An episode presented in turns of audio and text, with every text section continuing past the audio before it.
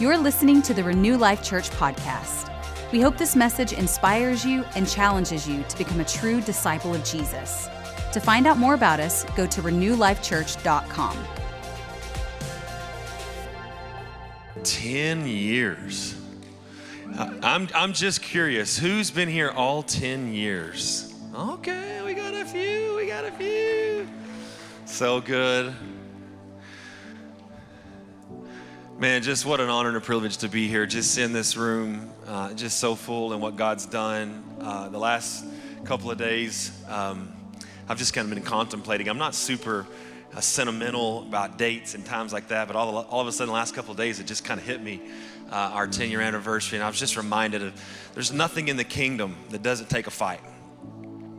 The Bible says, fight the good fight of faith. Any, any fighters in here? What about spiritual fighters? I know some of you, I can tell by looking at you, I'm like, I can tell that Cal- Callie's gonna fit in just good with our with our team here. I was noticing during worship, she kind of walks around like she's looking for a fight. So, anyway. Just, it really does. It just reminds me when I look around this room of that, you know, we've just got such an incredible group of people here, incredible family of believers, but then just some incredible leaders that have just been fighting alongside you to advance the kingdom uh, here in Midland. Can you give Cody and Stacy a round of applause? Aren't they just something special?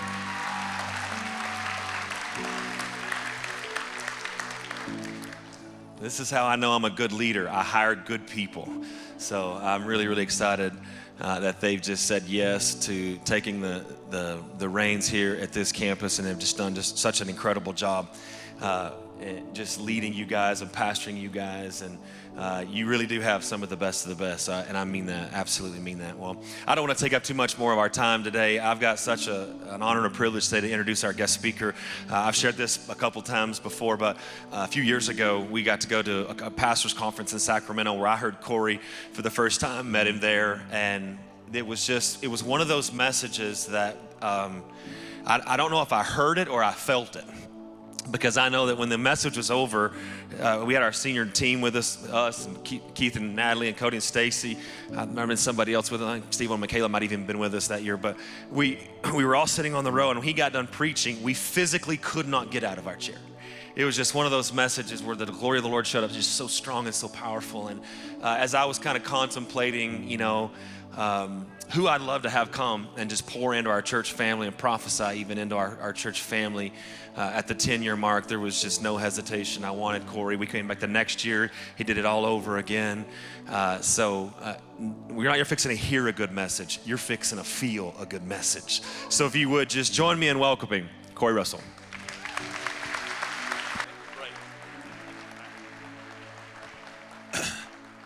Good morning. How you doing? It's an honor to be with you guys. 10 is a big one. Come on somebody. 10's a big one. How old are you? You got any 10-year-olds are in here? Any 10-year-olds? Almost, almost. Yeah, I, I, think about it. I, I, I'm all about the numbers and the stuff like that, it, paying attention to it. You know, it, it was in Acts 10 when the door opened for the Gentile world to receive the gospel. And I think you guys, you know, laboring for the first fruits, the first 10 years, and we're just getting started. So it's going to be amazing. And uh, it's an honor to be with you. First time here. Uh, so I just love it. I, I uh, if you have your Bibles, turn to Ephesians 1. I'm not good at intros and what's up. So we just jump in. um, yeah. Uh, little bit, a touch about me, and then, then we'll jump in. I'm from Northwest Arkansas, and uh, born and raised, small town. My dad was a factory worker for 30 years in an air conditioning factory, and never missed one day of work in 30 years. And mom was a uh, mom was a teacher, and and uh, just grew up. I got a, a younger brother, and just grew up in a small town, and we'd go to church, but I really didn't know Jesus, and uh, so, you know, just kind of got into it. I don't know, about eight, eight years old, got into gangster rap music. I don't really know how that happened. But uh, kind of characterized me, man. It was before we really knew the deadliness of this whole thing. But um, so when the first blunt and 40 come my way, I'm like, let's roll. And uh, Anybody else understand the plight I've been through? Nobody in here. It's all under the blood. I don't know who that was. All right. I got uh, athletics and all that, and then once athletics was out of the equation, I really, uh, I really uh, filled up the vacuum of identity with how high can I get, how drunk can I get. Go off to college near Little Rock, Arkansas, and the drugs and the drinking increased. Came home from my first summer, got my first DWI, and uh, I couldn't afford to go back to college where I was at. So I ended up getting a, uh, an apartment with my best friend. My best friend had been homeschooled till ninth grade. His mom was one of those Pentecostal praying mamas. He usually got about 25 kids, somewhere around there. Um, 22, give or take. Um, we are from Arkansas. Um, the reader understand. Okay. Um, but she was a praying woman, and but yet we end up hooking up, and now we're doing drugs that keep you up three or four days a week at a time. And uh, when you got and, and, so we really went into a dark season, but we had a praying mother who was storming the gates of heaven and hell for us. Anybody in here believing for children?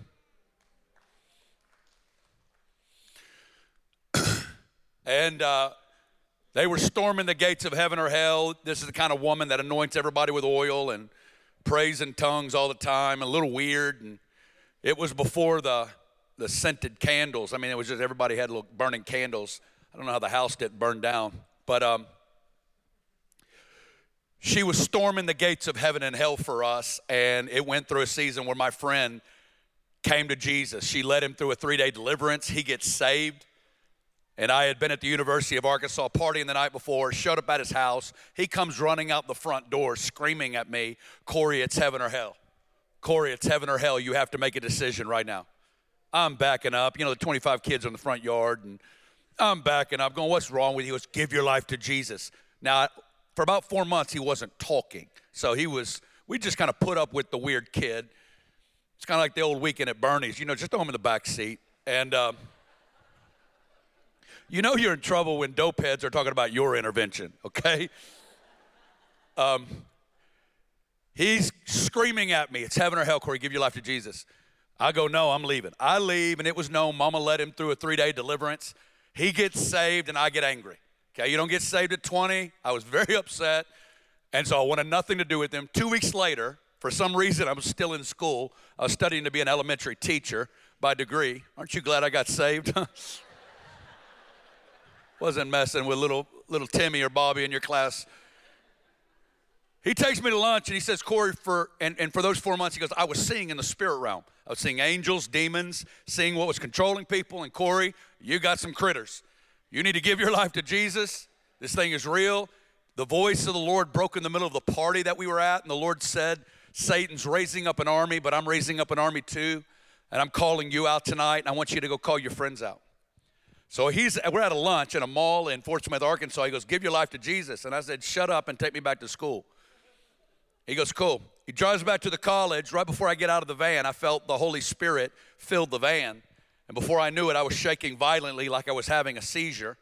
I could see a tug of war battle between light and darkness over my soul. He pulled in the back of the parking lot, starts going after every spirit mama taught him. And uh, I go into choking and know I have to get out the name Jesus, but all I can get out is G's. I keep trying to say the name Jesus, but Jesus is the only thing that comes out. He's in my ear screaming, Say it, say it, say it. I said, I'm trying. Finally took a deep breath and with all the power inside of me scream, Jesus. And right when I did, the hold broke off my throat. God came and breathed into my mouth. And all I can say for the next five minutes is, I've got air, I've got air, I've got air. He jumps out of the van dancing, running around the, uh, the van saying, Jericho's fallen. Jericho's come down.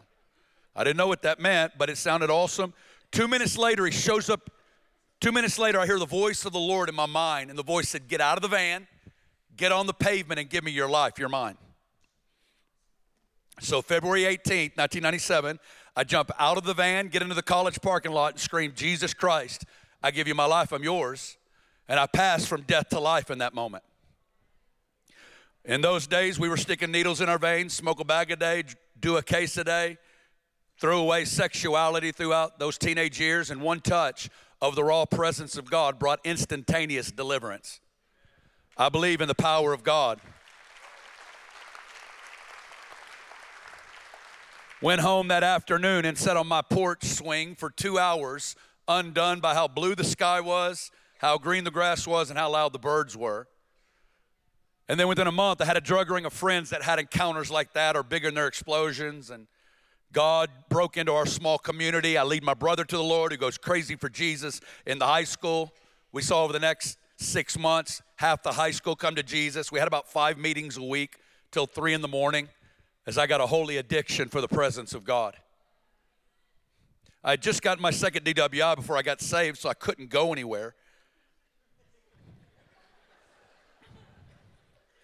And so this was literally what really got me into the Bible. I've got I got to get rid of these Tupac lyrics. I got to get them out of my head.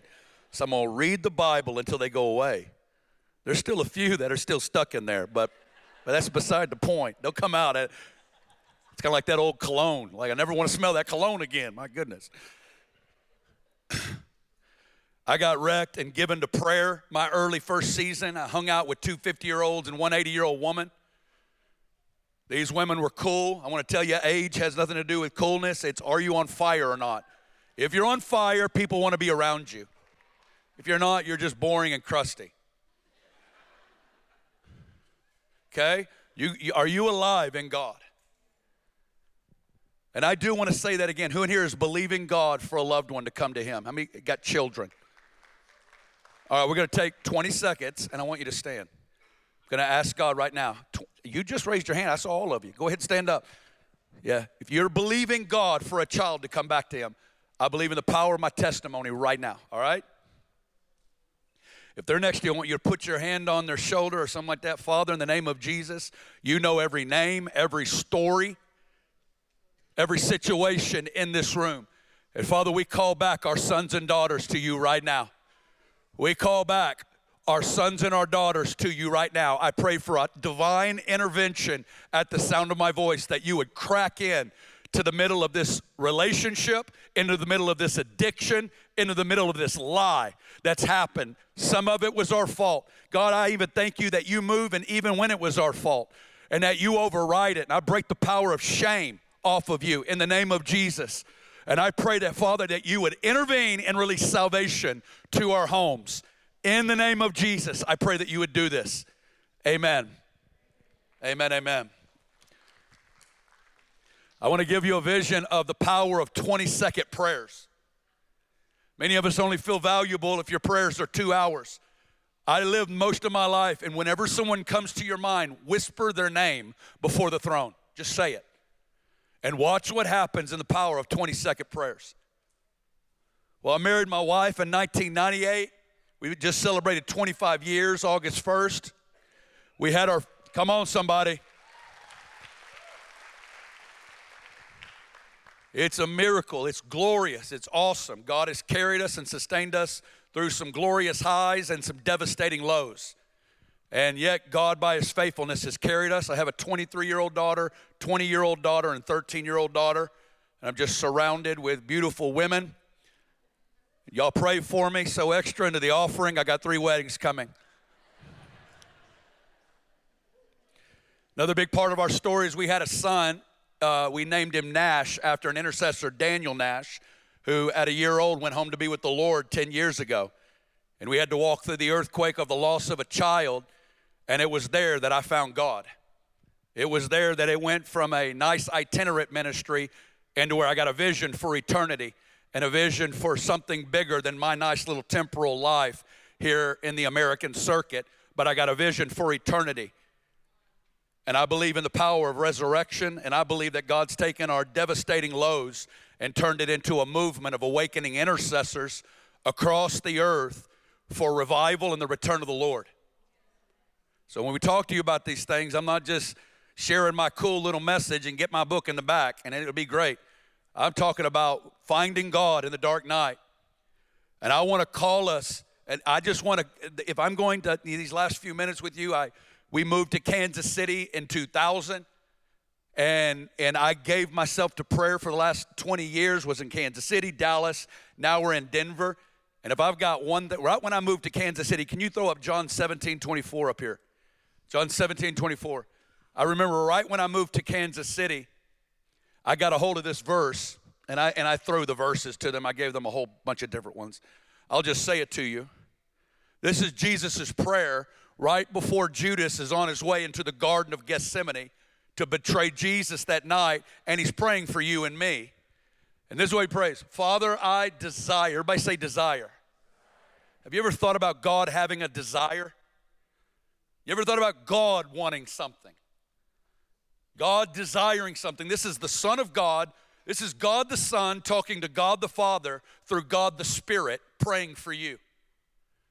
And He's not just asking for a social club, He's not asking for some good people to work a little bit better and be better people. Matter of fact, I don't think that's what Jesus was dying for to make, you know, good people better. But he was asking the Father for something right before he went to the cross.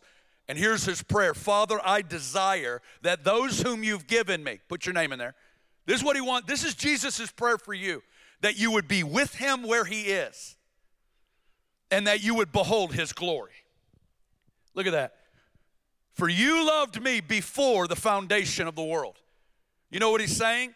This is the stuff we were dreaming about before Genesis 1. The Father and the Son and the Holy Spirit had a dream. The Trinity in unity with one another had a dream of a bride, of a people that would come forth out of every tribe, tongue, people, and nation, every background, and that they would be with him where he is and then, number two, that they would be lost in the search and the discovery of His glory. Jesus' prayer for you is that you would look at Him. Jesus' prayer for you is that you would behold His glory. And He's basing it on what they dreamed about before the foundation of the world. I want to give you a vision today in my last few minutes with you and give you a vision to answer Jesus' prayer over your life to join it. There is nothing greater than when God reveals God to the human spirit. Now, everybody loves the drug addict that gets delivered, and hallelujah. I love it. I'm grateful for my testimony. But I want to tell you something that's as deadly as the spirit of addiction, and it's the spirit of religion. And the spirit of religion is the facade and the plastic forms that has the right language devoid of a tenderness and a fascination and a wonder resting on the human spirit. We were never made to go through a social club where we check off a weekly box so you feel better about your week. It ain't about you, friend. It's not about just being good people. I think we should be good and we need to be nice. But this is about being conformed and transformed into the image of Him. Can you put Ephesians 1 15 through 19 up here? I'm going to give you a lot of Bible. I got a vision, and that God would deliver us from a spirit of boredom in the American church. How, what does that mean? That means that you would spend more time in the Bible this coming week than Netflix, TikTok, or Instagram. And not because you have to, but because you want to. When a spirit of revelation touches your life, it begins to make sense of a thousand other things. And our problem is we're bored and we're boring. It's not God that's boring, and it's not that book that's boring. We're just so filled with so much candy, we have no appetite for real pleasure. We're really just a bunch of half hearted creatures that don't know the power of true pleasure. And it's the pleasure of being loved by and loving God with everything that we have. That's what we're made for. Jesus' Paul's prayer. I don't cease to give thanks for you, making mention of you in my prayers. What? That the God of our Lord Jesus Christ, the Father of glory, would give to the church the spirit of wisdom and revelation in the knowledge of Him.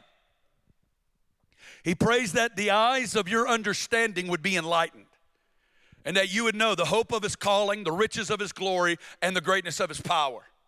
Here's Paul's prayer for the Ephesians all right, you got saved and you stepped off the harbor into the boat, but I've got a fear and that you're going to turn the boat into a nice once a week social club in which you hang out in. He goes, My prayer is that Holy Spirit would cut the ropes of that boat and that you would begin to sail into the Pacific Ocean called the revelation of Jesus Christ. The unsearchable riches of this man, the unsearchable glory of this man. It says that the Lamb is going to be the light of the New Jerusalem. Do you know how big that city is? It's from here to Los Angeles. And one man is going to light up the city with himself. Isaiah chapter 4 says that the branch of the Lord will be beautiful and glorious in that day. And we're going to and Jesus is going to win the beauty contest at the end of the age. Paul says, I can't stop praying that the spirit of revelation would touch your life and that your eyes would be open. Well, thank God. I was once blind, but now I see. But still, Christians can become blind. Still, Christians can become blind. Church of Laodicea, you say that you see, but you don't know you're blind. Jesus, I was blind, but now I see. He goes, But yeah, you got blind again. Because you're living in a last season self righteousness. That poverty of spirit that brought you in, you've been coasting on. And there's become cataracts over your eyes. And there's not hunger and a reach for you. And when's the last time you wept in the Word of God and wept in worship and wept over the discovery of me over everything else? When's the last time that he goes, I counsel you, buy from me eye salve. This is the eye salve, is when the spirit of revelation touches your inner man. That's my gift. That's what I believe we need to give. I've been asking the Lord, what's the prophetic word for the house? And I want to say, I believe it's a wholesale turning to the kids in this other room. The next 10 years is going to be marked by a youth revival in this region. It's going to be marked by a youth revival, a spirit of glory touching our children because they need more than Daniel's in the lion's den and good manners. They need more than Daniel in the lion's den, Noah, be a good boy, and make straight A's. That's why we're sending off a generation to college who knows all the right rules and they're getting raped by the spirit of this age because they have no interior fortitude and relationship with Him at deep enough level, they get absolutely destroyed. We got to get a vision for something bigger, generational. That's the next 10 years for this. God wants to turn up the heat in this place, making this a revival center for the region where kids are coming, where the widows are bringing their children, and where our children are getting marked by God in worship. And it may look different than what we've seen. I don't care. I'm praying for that spirit of revelation, the awakening to touch you. Can you put Psalm 27, verse 4 up here? Thank you, Jesus. You're like, man, he's so intense. It's okay. It's okay.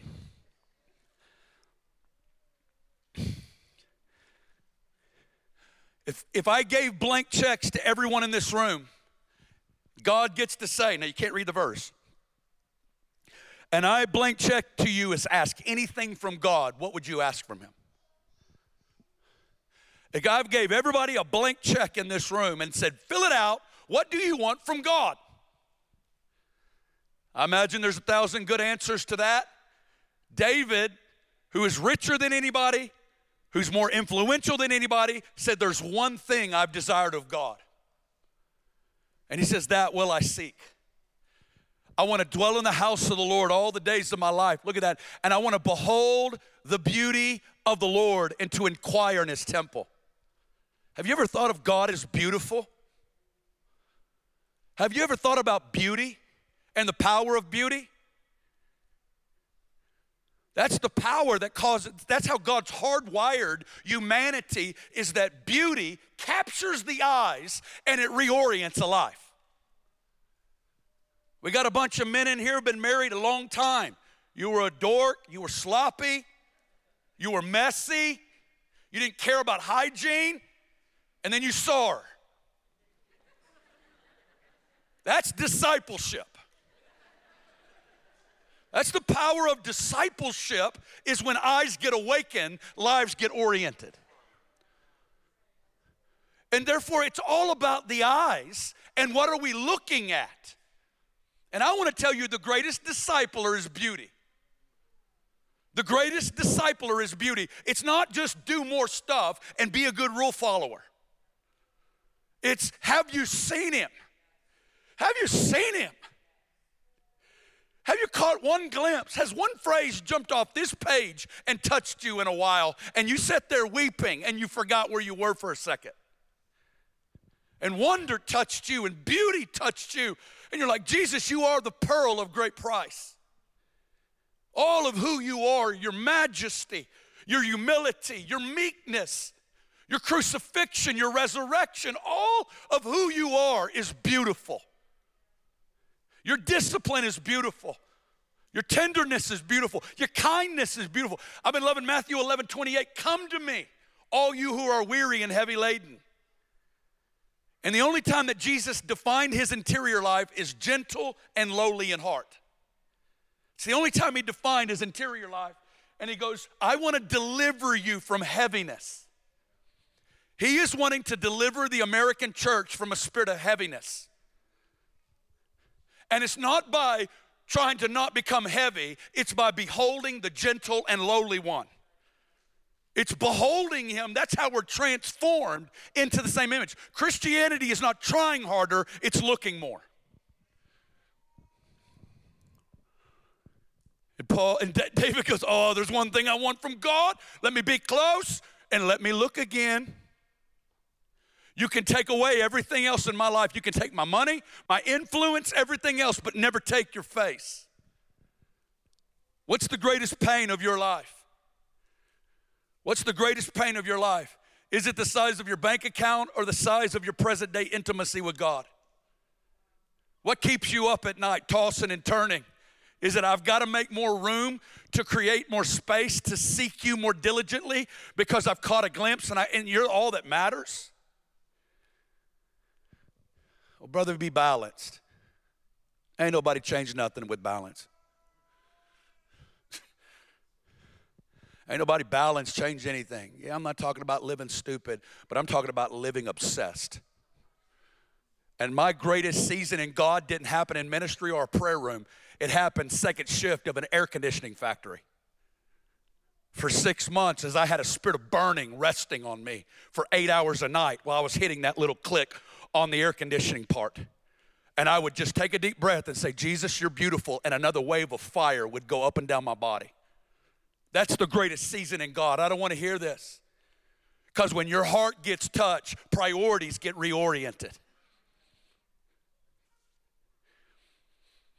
Can you put Philippians 3 up here? There it is. Paul, so David opened his heart, Jesus opened his heart, and here's Paul opening his heart. I like it to see the times where you want to know what motivates me. He gave his first seven verses of how much of a boss he was in the Pharisaical Judaism world. He goes, as far as it comes to radical pursuit, ain't nobody better. But then I had a road to Damascus encounter. I got knocked off my horse by a blinding man.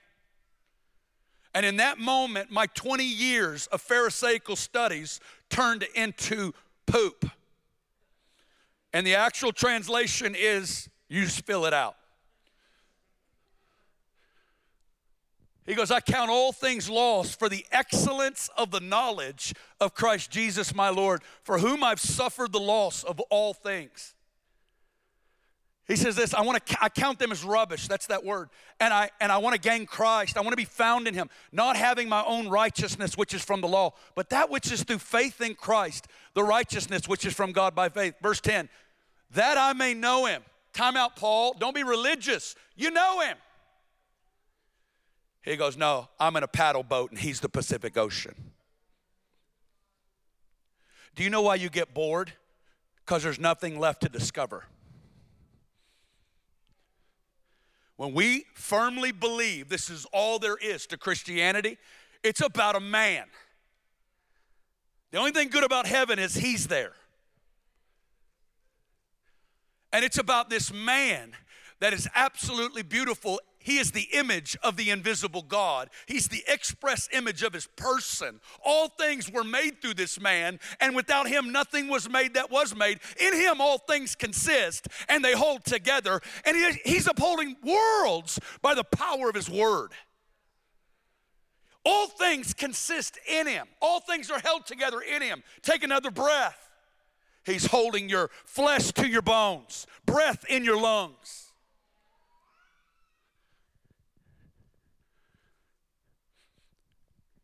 And Paul goes, I want to know him.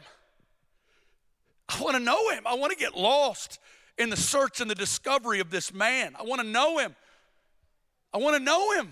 Keep going, keep going. I want to know him in two realms. No, no, no, go back. Verse 10, got, got messed up there. I know him and the power of his what? resurrection.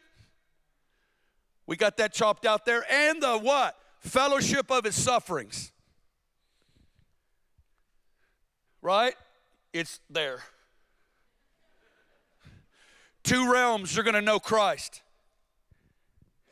death and resurrection, suffering and glory, glory and glory. You've had two ingredients in your journey in Christ so far. Lots of glory and lots of gory. And understanding that this is what brings us into the fullness of the knowledge of God. I feel like we've grown up in a lot of settings that only want to talk about power of resurrection. That only want to talk about glory, goodness, and all of it. And I'm all about it. But there's a fellowship. There's a communion in suffering and understanding that He understands whatever's common to all of us. It's both that brings us into maturity. And if you get only one part, if you only eat candy all day, you wake up now malnutritioned. And we have an immature church in the American church that refuses to look at one aspect of Him. He not only did it for you, He did it as an example for you. And in your darkest nights, He's there. It doesn't end there, but it's involved in the story of what conforms us into the image. Paul goes, I want to know Him in power and I want to know Him in suffering. He says this I have not already attained, I'm not already perfected but I press on that I may lay hold of that for which Christ Jesus laid hold of me. Brethren, I don't count myself to have apprehended, but one thing, there's that word again, we looked in the first service this morning, Mary, Mary of Bethany, one thing is needed. David says, One thing I've desired. Paul goes, One thing I do. What do you do, Paul?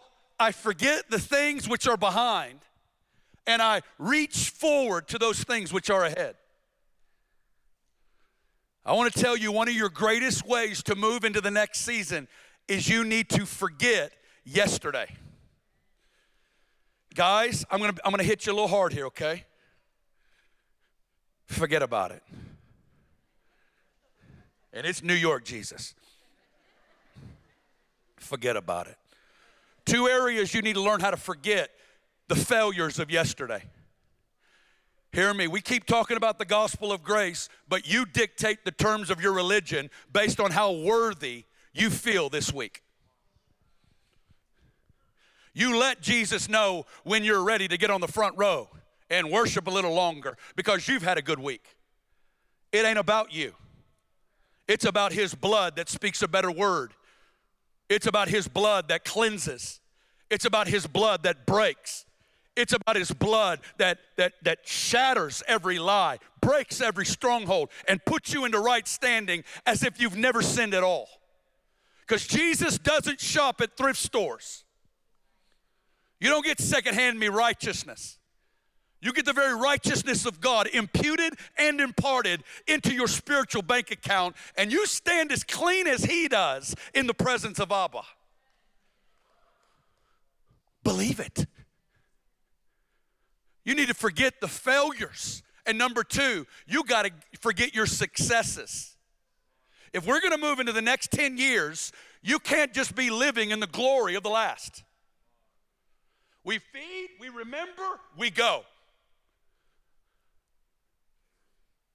I find the successes are even harder because most of us live with the memory, memory of a fiery spirit. And friends, you've been dull for a little while. It's kind of like you'll be 35 and you still think you're the 17 year old high school quarterback. You ain't. But in your mind, you are.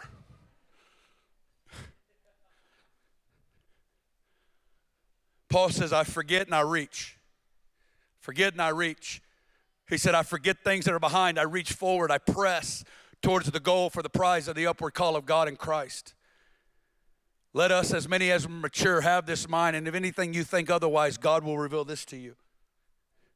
Did I give you Revelation 1? Put that one up there too. Revelation 1 10 through 18. Do you want to know what Jesus looks like today? John put his head on his chest when he was about 15 years old. He ran into him at around 90 years old and he didn't put his head on his chest. He said, I was in the Spirit on the Lord's day and I heard behind me a loud voice as of a trumpet saying, I am the Alpha, the Omega, the first and last. What you see, write it in a book and send it to the seven churches. Verse 12. Then I turned to see the voice that spoke with me. You won't see till you turn.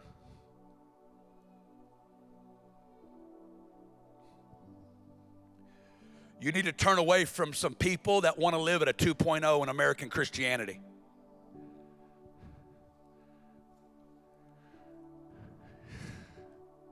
You've been having coffee dates with the same person that wants to stay at the same place and doesn't want to shift. And you keep trying to evangelize them, and they've dulled you. I don't care how long you've known these people, it's time to turn away from some people that are pulling you down. I have I have moved a lot of people in my life from once a week coffee to once a month. And they never knew it. You got to turn within to the indwelling spirit. Friends, you have your tour guide into the revelation of Jesus living on the inside of you. Do you know the Holy Spirit? Number three, turn to other people that are going at, that want more than just being saved and doing as much as we can and staying saved. He goes, I turned to see the voice. Let's look, look at this. I saw seven golden lampstands. In the midst of the seven lampstands, one like the Son of Man, clothed with the garment down to the feet. Ah, I love this because Jesus is in the middle of the church. He's not the prophet outside, he's the intercessor inside. And he's the high priest in the middle. Guys, I want you to know he's not intimidated by your mess. He's not intimidated by the mess at home. He's not flighty. He's got real thick skin, and intercessors are stubborn. And he goes, I'm your, I'm your representation in the heart of the house, and I represent you before the throne. I've been through everything you've been through. There's not one experience in this room he doesn't know.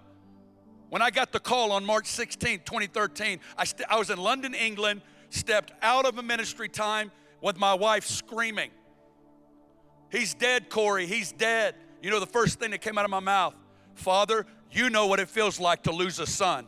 I need you right now. He understands death. He understands the lie over his life. He don't know who his daddy is. In John 8, that's what the Pharisees were saying. Abraham's our dad. You don't even know who your dad is. How about that one? How about abuse? How about the neglect? How about the we have no idea that his brothers didn't even believe in him?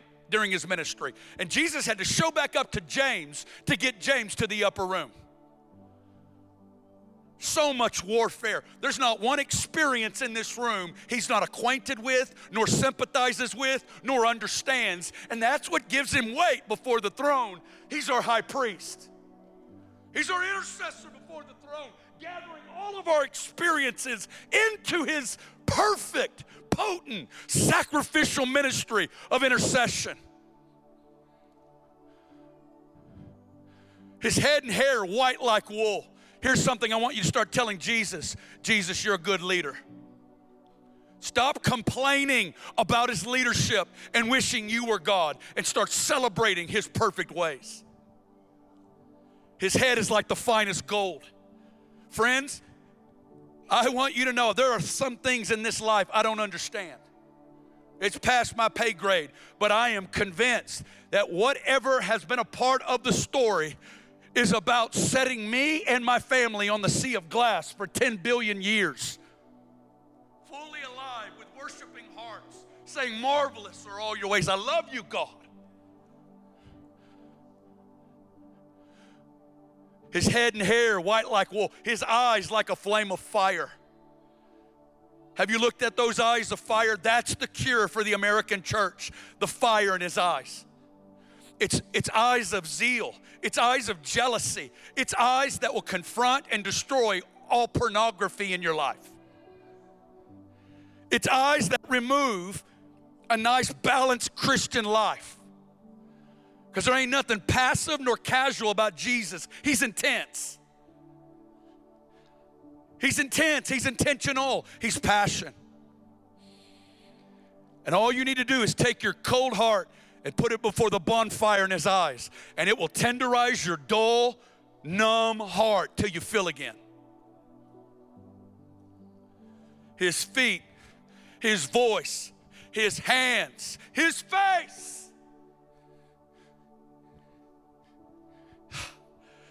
Brighter than the sun in its strength. And when I saw him, I fell at his feet as though I were dead. Uh, we're going to fall down before the Lamb of God. We're going to fall down before this man.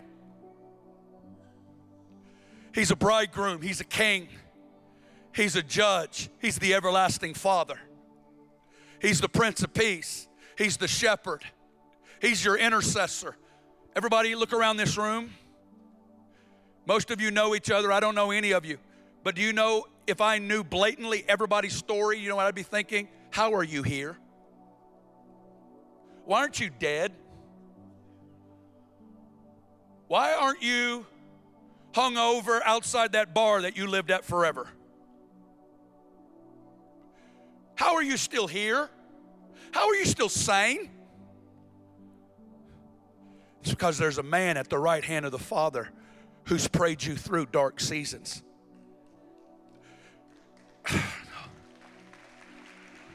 There are seasons Jesus told Simon Peter, Satan's asked me to sift you as wheat.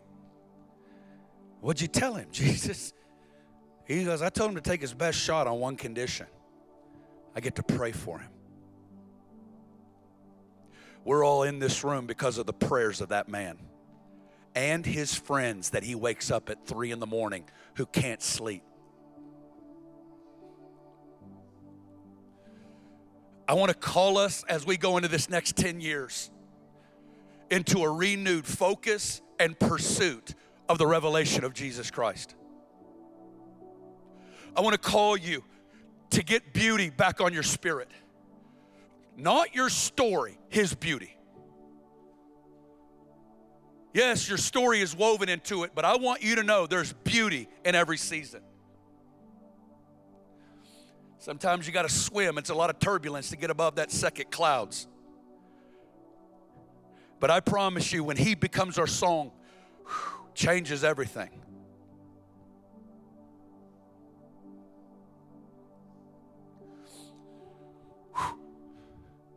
Let's ask for that eye salve right now to touch us.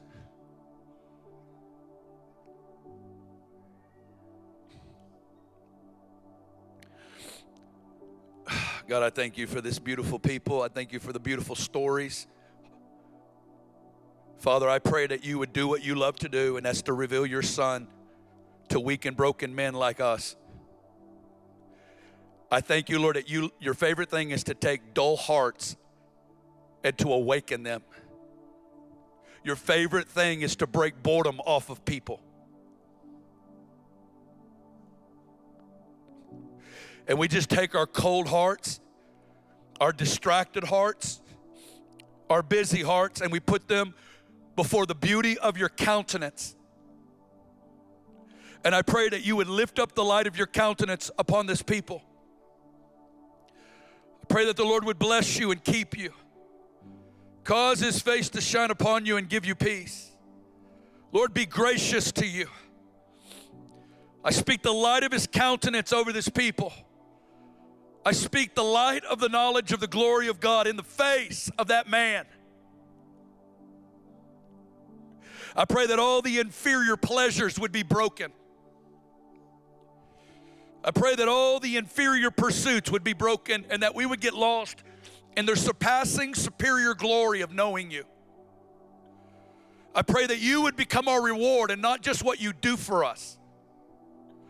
Thank you that Jesus, you're not a stepladder into my destiny or a fulfillment to my dreams, but you are the fulfillment and the perfection of all desire. You are the consummation of all perfection, Jesus. I just bless this house and I bless this family on this 10 year anniversary in the name of Jesus. Amen. Thanks for listening. We hope you felt encouraged by today's message. If you need prayer or would like to connect with us, find us on social media or by going to renewlifechurch.com.